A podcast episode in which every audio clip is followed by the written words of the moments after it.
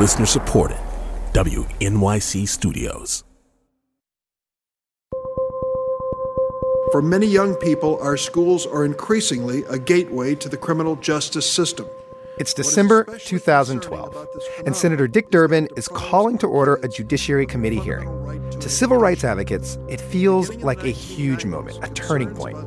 It's the first ever congressional hearing on the school-to-prison pipeline. This school-to-prison pipeline has moved scores of young people from classrooms to courtrooms. You have surely heard this metaphor, the pipeline. It's now embedded in our political lexicon. Too many cases, our criminal justice system ends up being a pipeline from underfunded, inadequate schools to overcrowded jails.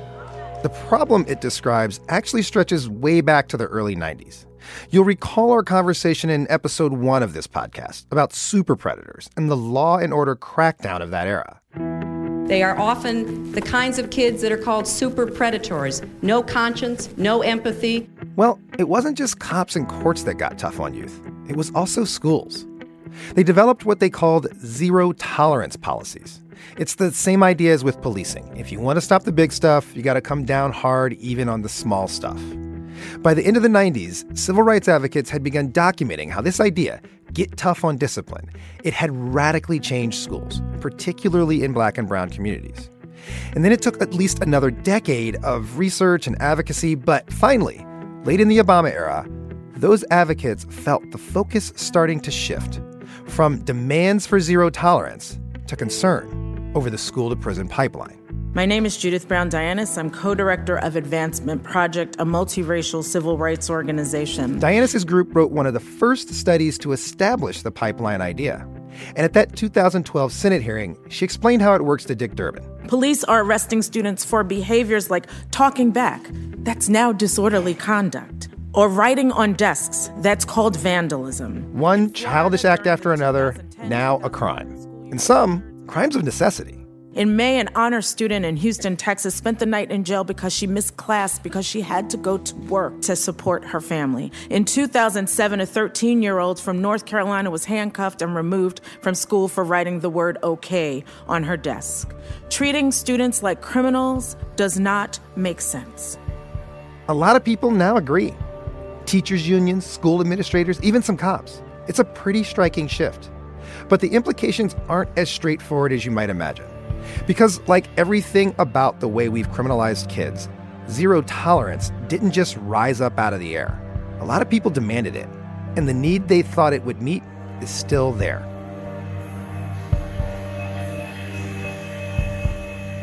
I'm Kai Wright, and this is Caught. In this episode, we go to a place where the debate over the school-to-prison pipeline has been uniquely intense. We sent reporter Marianne McCune to the southeast corner of Washington State, to a town called Walla Walla. Marianne trailed a probation officer and landed in the home of a very sweet fifteen-year-old we'll call Maria.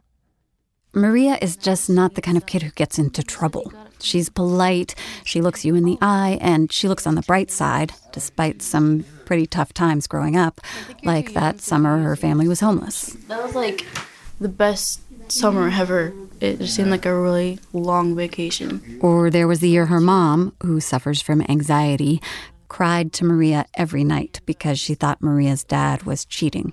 She always had me go get a pillow, and she would hold it, and she would rock back and forth.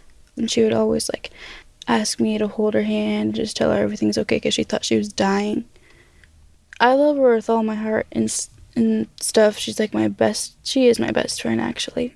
Maria's parents split. Her mom lives with her boyfriend and new twin babies. Maria with her dad a few blocks away. At her dad's, she's got three little sisters. And if you just drop in on them, they do seem really happy. In the living room with the sisters' big bed in the middle, posters of Washington and Lincoln on the wall. They're constantly pushing their long, dark hair behind their ears to draw and write journals and stories. I write stories and just, like, put all my feelings into a character. These girls go through a stack of uh, printing papers like this. Her gray-haired dad holds his thumb and finger far apart. A week. I, I want to go to college. Maria says she wants to be a writer or a clothes designer. I want to have a really nice house and a lot of money, and so I could take care of you and mom when you're yeah. old. She's a father's dream. Couldn't ask for a better daughter. It's dark in here. In Maria's room, on the wall, above the cat litter, she's tacked up a photo of the Eiffel Tower. Yeah. You want to end up in Paris? I want to go there before I before I pass away. But the way things are going, Paris is a long shot. She might not make it out of Walla Walla because Maria refuses to go to school. When I met her, she hadn't gone to school at all for several months, which statistically sets her up not for Paris, but for unemployment or some of the lowest paying jobs. And she knows it. Her school counselors and teachers and mom and dad all tell her that she has to seize the moment. Ship's not going to come, it's not going to just sail right up and say, hello, here I am, here's your ship, and sail away with you. I mean, you get, sometimes you got to swim out to meet it, you know, and and find it. Maria has heard this kind of thing so many times from so many people, and what she tells them back is that she is crippled by anxiety. Where'd you learn to call it anxiety? My mom. When she goes to school, she says, my face starts burning and my stomach is like, not the exciting feeling, but like the feeling you're going to get in trouble or scared. I feel like I'm not good enough. I feel like everybody's judging me. Has anybody ever told you that every kid your age feels like every kid is judging them? Yeah, a lot of people say that, but I think it's something different. She has seen a doctor and a counselor intermittently, tried meds for the anxiety, but says they didn't help. And for the people trying to help her at home and at school, it's hard to figure out whether her truancy is because of debilitating anxiety or whether it's just self-perpetuating. When I skip for a long time, I'm scared to go back to school because how much I've skipped, so I just don't go at all. Some experts say truancy can be addictive. I, I just feel so stupid because, like, when she the teacher calls on me, I don't know what they're doing at all. Like, I have no idea what's going on. Whatever the reason, Maria just wants to stay home. And in Washington State, that means that she could end up not in Paris, but behind bars. I actually met Maria through her probation officer. And I'm the truancy coordinator for Walla Walla County. This is Vance Norsworthy, typical law enforcement only in that he drinks a lot of coffee and he's happy when his colleagues bring treats to work. Someone made pumpkin muffins. You want a pumpkin muffin? Sure. Vance is the guy the schools call when a kid is absent more than a week in a month or more than ten days in a year. Washington State requires them to alert the courts, actually. The courts will then order the kids to go to school, and at that point, Vance's job is to get them to start going. I, I'd like to think that we are, are very good about not putting kids in detention for simply not going to school. We want you to go to counseling if you need it. We want you to change your schedule, whatever it takes to get you to school. But if you don't and you're capable of going, you could be held in contempt. Contempt of court for failing to go to school, even though the court has ordered you to. And that is when a judge can order a kid to spend up to seven days in detention. So Vance spends a lot of his time driving around Walla Walla, visiting kids like Maria and trying to solve their problems. Well, she's in contempt right now of a order to attend school. One morning last fall, Vance headed to Maria's apartment for that very reason. It was ten a.m. on a Monday morning, so school hours, but he was pretty sure he'd find her home. We're going to go to the house where she lives with her younger siblings. Depending on what part of Walla Walla you're driving through, it looks very rich or very poor. There's a fancy private university and a growing wine industry, and some streets are lined with century-old mansions and the red and yellow leaves of liquid amber trees. But on the other side of the tracks, the houses are small or divided into rental units. They need new paint jobs. You can buy drugs in one of the supermarket parking lots. People call it Ghetto Safeway. I'm going to turn around here real quick. Watch the puddles.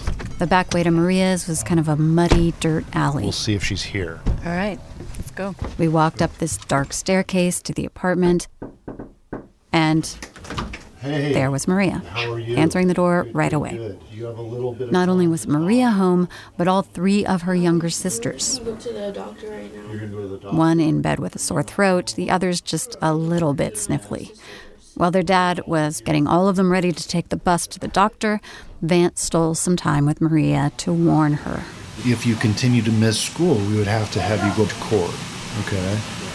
And I know you don't want to do that. Maria was supposed to be seeing a counselor, also by court order, but the counselor had told Vance Maria was missing her appointments. Remember what we talked about, that I can work with you on on your attendance issues, but you have to go to those appointments.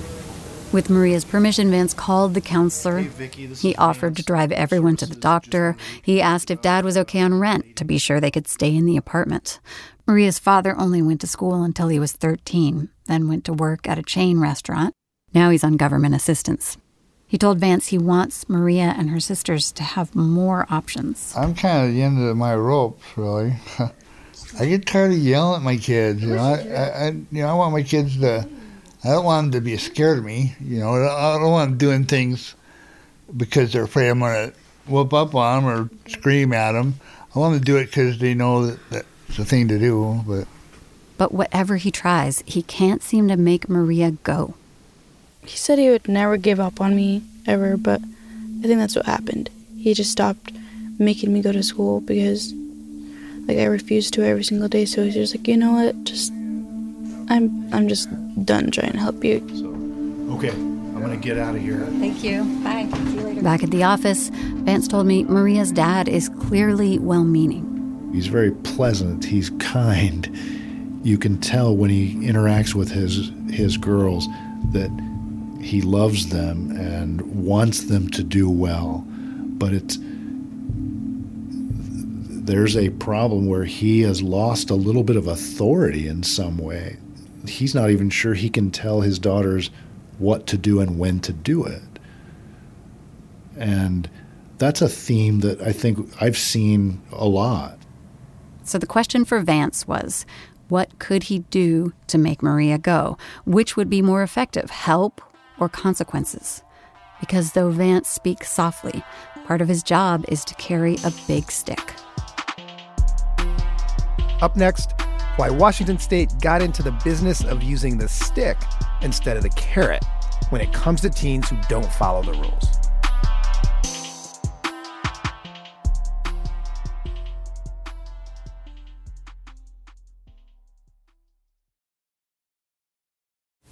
rules. For so many Black people, The Wiz feels like home. The new stage revival has Broadway buzzing. And as it gears up for a national tour, we'll consider the impact this story continues to have fifty years down the yellow brick road. I'm Kai Wright. Join me on the next Notes from America as we pay tribute to The Wiz. Listen wherever you get your podcasts.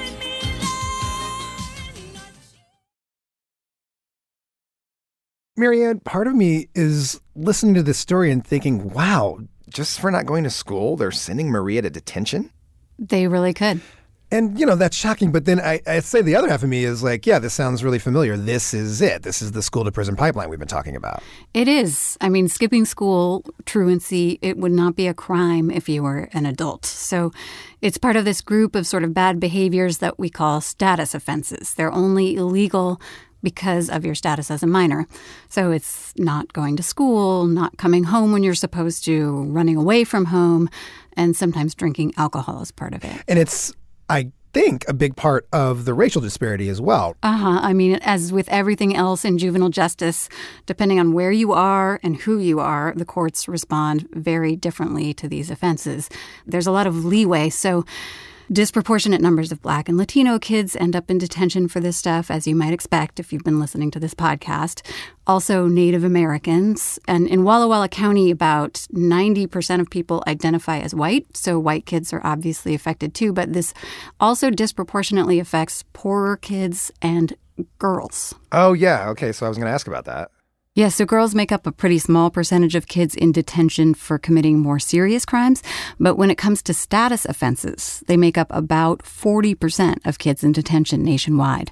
Some researchers have argued that there's this sort of paternalistic thing going on that, you know, we have to protect them from themselves. You know, but it's interesting, having said all that, you know, as I listened to your story about Maria, who she's, is she Latina? She is, yeah. When I listen to Vance and her family talk, it sounds like they're they're really trying to help her, not just punish her, that this is really about, like, can we can we help her? You're absolutely right. And Washington State is a really interesting place to look at this issue, because when you go back in time and look at why they started putting kids like these in front of a judge or into detention, it didn't arise out of the same kind of fear of the super predator like you've talked about in the other episodes. It didn't. It wasn't this desire to crack down on and punish kids. The idea was, and it still is really, to help them. It started twenty years ago when a young white girl who was not listening to her parents, not doing what they told her to do, you know, not going to school, not going home at night either, ended up dead. Senate Ways and Means will come to order. This is the House Children and Family Services Committee. These are recordings from testimony in front of the Washington State Legislature back in nineteen ninety-five. My name is Dennis Hedman. And among those testifying were the parents of Rebecca Hedman, known as Becca.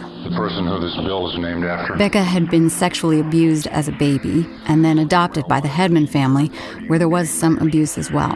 Around age twelve, she started running away. She would disappear for six to nine days at a time. From the Hedmans and then from treatment facilities. We were doing family counseling with her, keeping in touch with her, trying to get her back home. But they couldn't. And the cops couldn't arrest her because running away wasn't a crime in Washington. The only way we knew was because Becca would call home and check on Dad, uh, because she knew that I was really worried about her. She Becca ended up addicted to crack, selling sex to support her addiction. And when she was thirteen, she was beaten to death by a john. And threw her nude body down the riverbank, hoping it would land in the river. Thank God my daughter was stubborn and she stopped two feet from the water. We never would have known what happened to her. Her parents were, of course, distraught and furious. They felt they'd had no recourse. Eventually, they took her story to the state capitol, along with other parents who'd faced the same struggle. The same night Rebecca was murdered, my daughter ran away. There's people here that uh, probably don't know where their kids are right now. We want our children safe. We need our parental rights back. Seems like sheer lunacy to me that we even have to be here arguing for this right to save our children from the streets. In nineteen ninety-five, the Becca Bill was passed. If, we, if this law would have been changed, if the Becca Bill would have been standing, Becca would be alive today. One more death is too expensive. Becca Bill is a response to the cry of the people of this state, the parents of this state.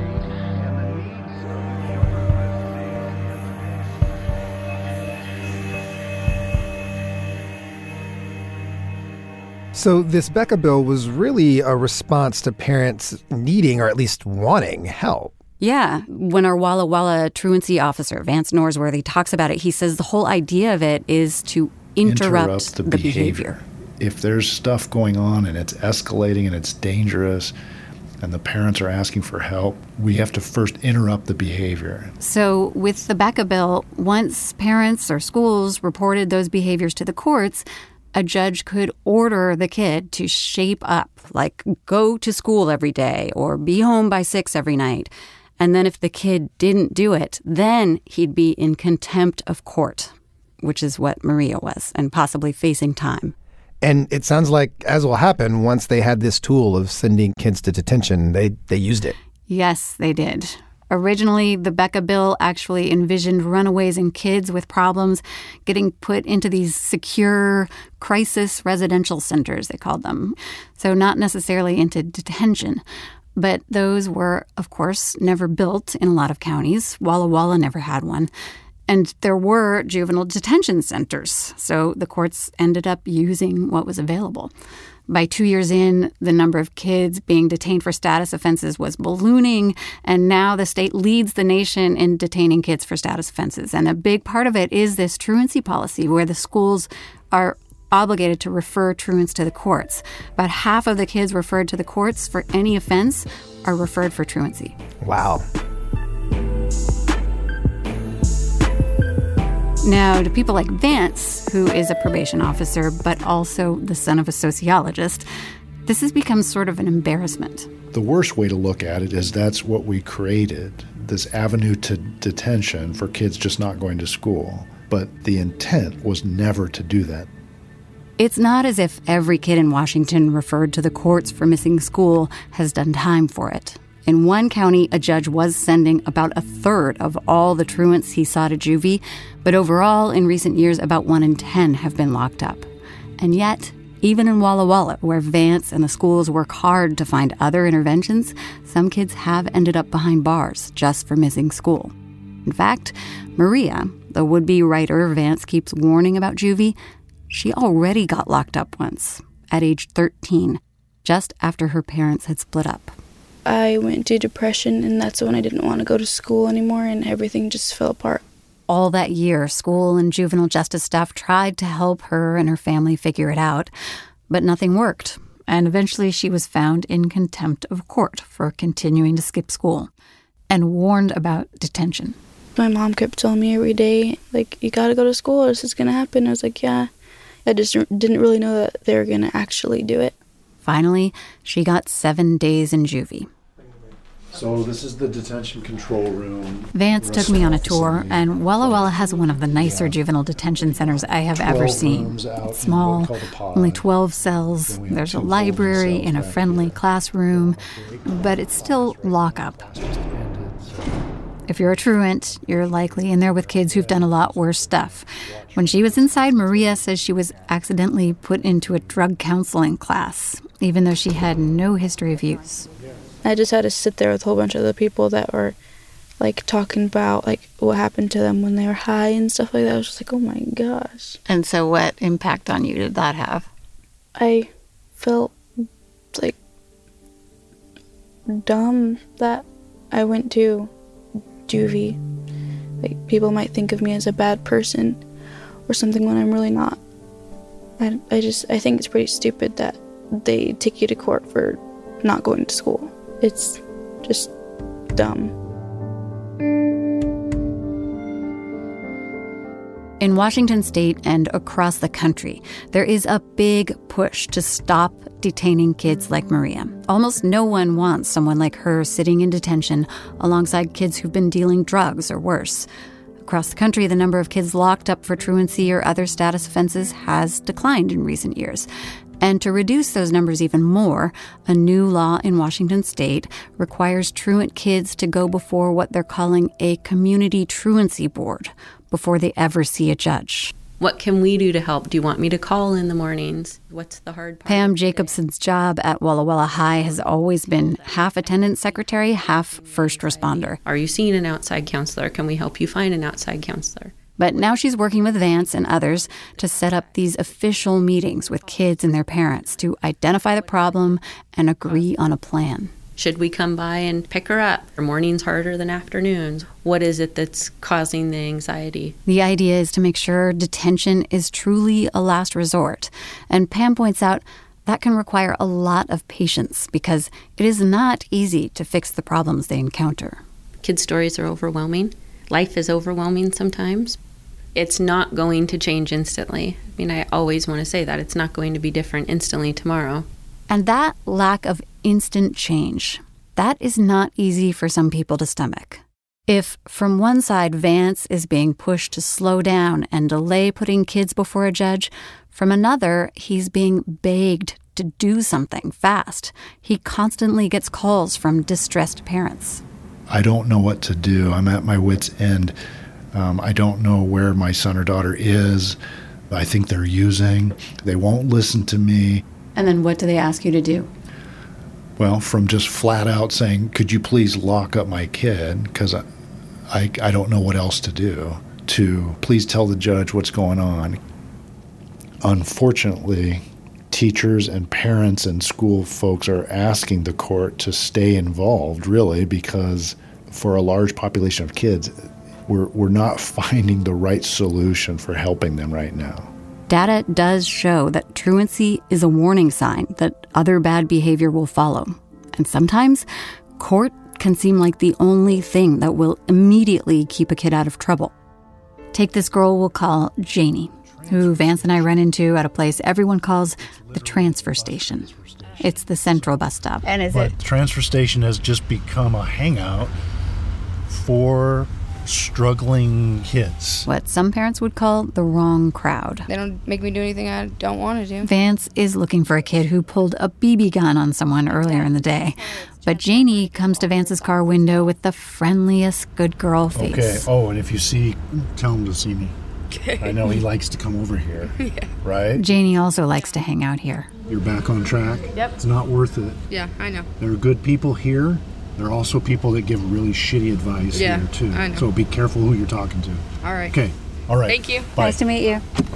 Janie was referred to Vance for missing a lot of school, just like Maria. But her case quickly became more urgent, at least from her mom's point of view. Hello. Hello. How are you? Thank they live you on the other side of two sets of train tracks, down the street from Washington State Penitentiary, with their two dogs, Brody and Ferocious, and Janie's little boy. She had him a few years ago when she was fifteen. Janie's wide-set, seen-it-all eyes run in the family. You see it on her mom and on lots of the family photos in their living room. That is my uncle and my other uncle.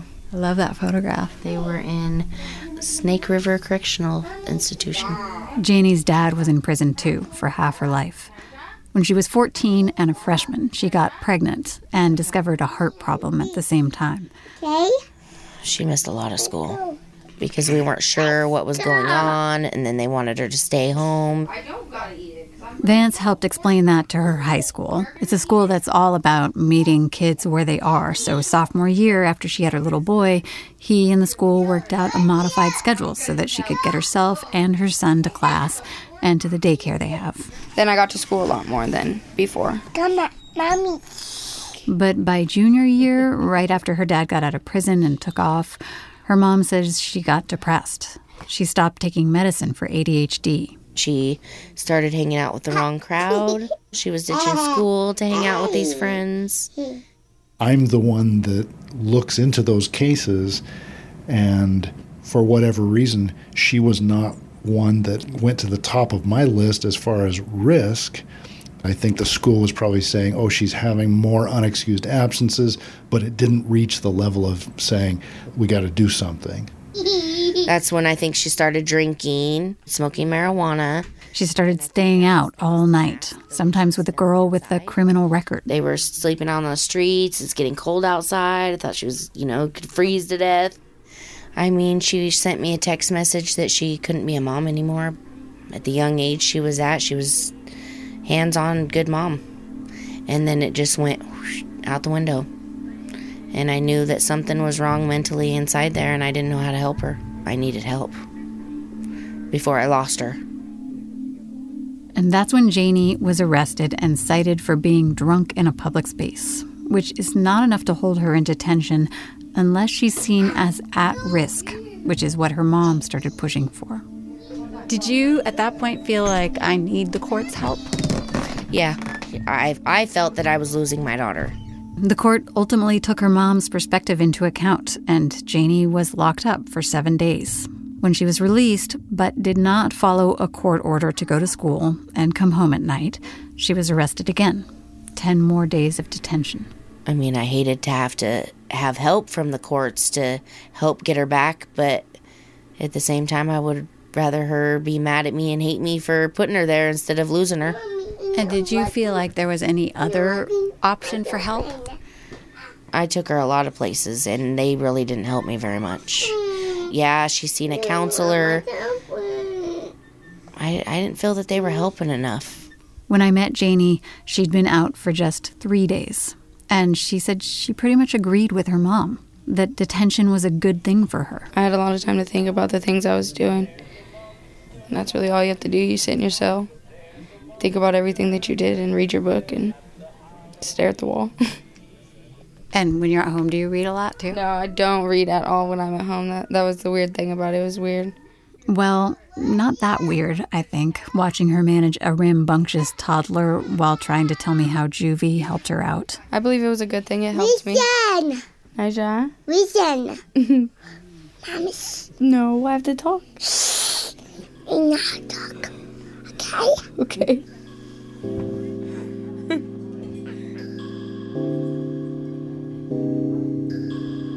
They're away from violence.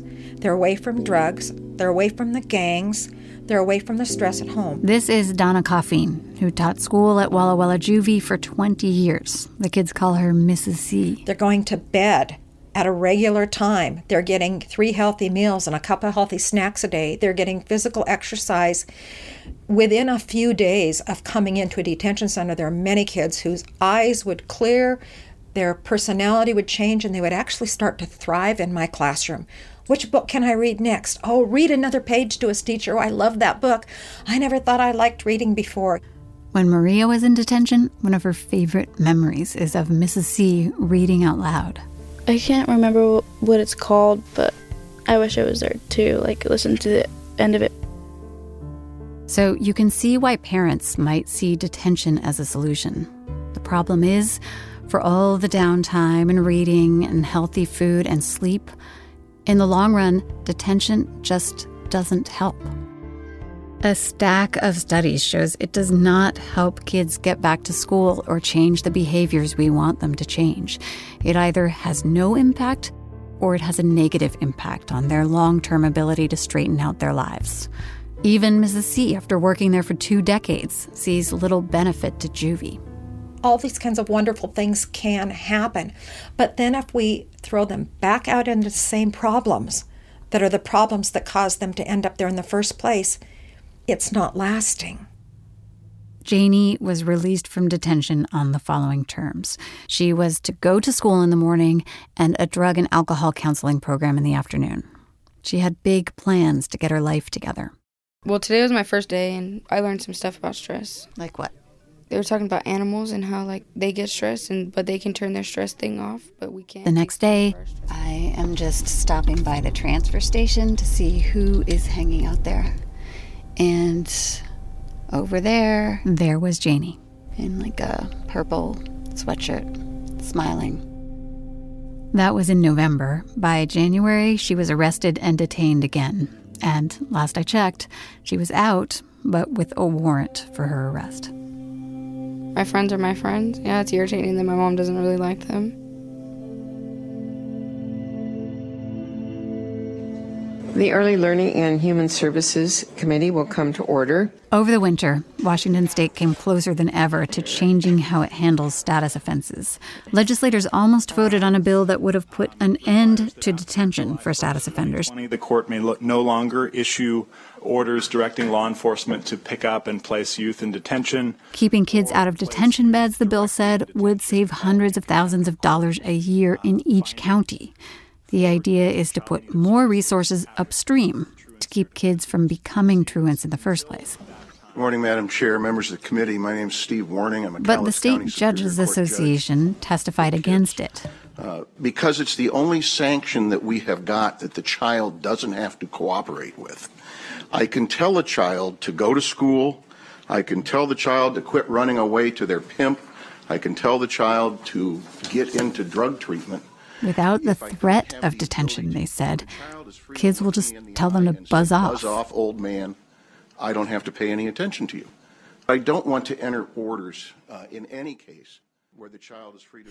Okay, my name is Shelley Phipps. I'm the intervention specialist here at Lincoln High School. Those judges have an unexpected ally in a school counselor at Walla Walla's alternative high school. There's a lot of kids that just the idea of being in that court process is enough to scare them into coming to school. Shelley Phipps spends all day, every day, trying to meet kids where they are and adapt school to their needs.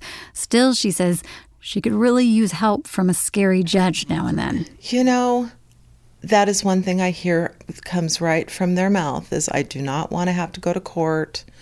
So it is a huge deterrent for them. She does not love detention as a consequence. I don't. Maybe community service. Take place. Their cell phones. You know, a deterrent. Um, Walla Walla's truancy officer, no, Vance. This year, he's gone back and forth on consequences. I mean, why, why are we in the business of scaring kids into going to school? What are we really doing? Are we trying to tell the kids, if you don't get counseling and if you don't take your medication and if you don't see your doctor and if you don't deal with your asthma, we're going to put you in detention? Well, that's not where we want to be. On the other hand, Vance is a law enforcement officer. If there's no law enforcement consequence, why is he in the picture at all? Should it be the court of natural consequences, where we get out of the business of truancy altogether? Maria, Vance's toughest case, she's on board with that.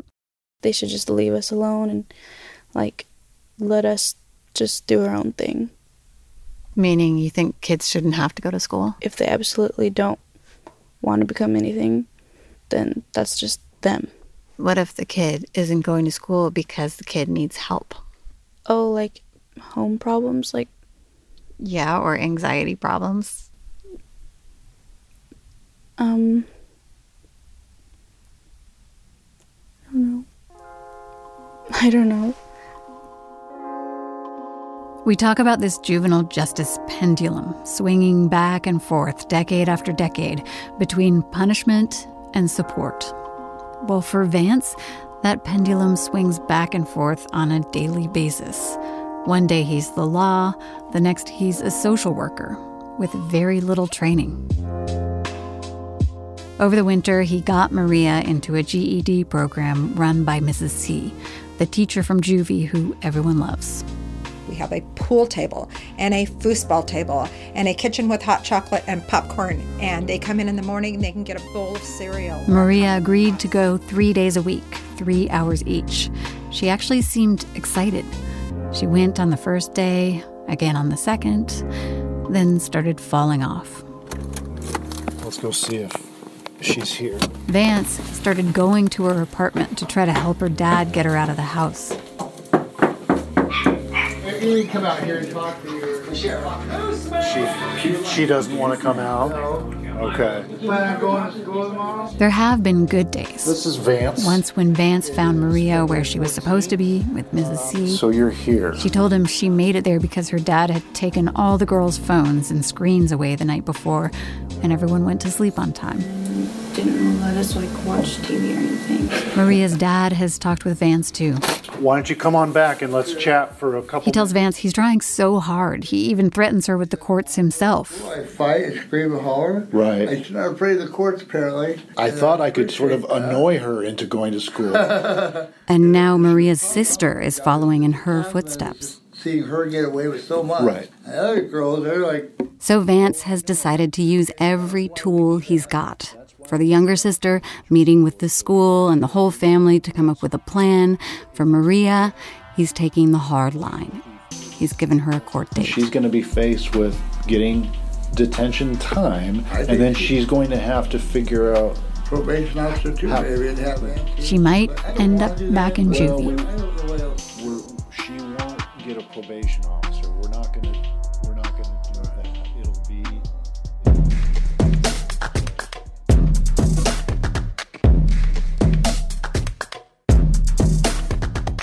Coming up, what parents who have a lot more resources than Maria's dad can do when they get desperate. So these are places, obviously, in the wilderness. They're therapeutic, and you're going to backpack and camp in the rough for weeks and weeks until you find your own internal motivation to put your life together. Caught is a production of W N Y C Studios and the Narrative Unit of W N Y C News. This episode was reported by Marianne McCune. Dwayne Betts is a consultant on the podcast. Casey Means is our technical director, with additional mixing by Karen Perlman. Hannes Brown is our composer, and students Taja Graves Parker, Alberto Lugo, and Sean Gary from Building Beats provided additional music. Our team of talented producers includes Rebecca Carroll, Jessica Miller, Sophia Polizakar, and Patricia Willens. Michelle Harris is our fact checker. Kari Pitkin is our senior producer. Karen Froman is our executive producer. Jim Schachter is the Vice President of News for W N Y C, and I'm Kai Wright. Thanks for listening. Caught: The Lives of Juvenile Justice is supported in part by the Ann Levy Fund, the Margaret Newbart Foundation, the John and Gwen Smart Family Foundation, and the Economic Hardship Reporting Project.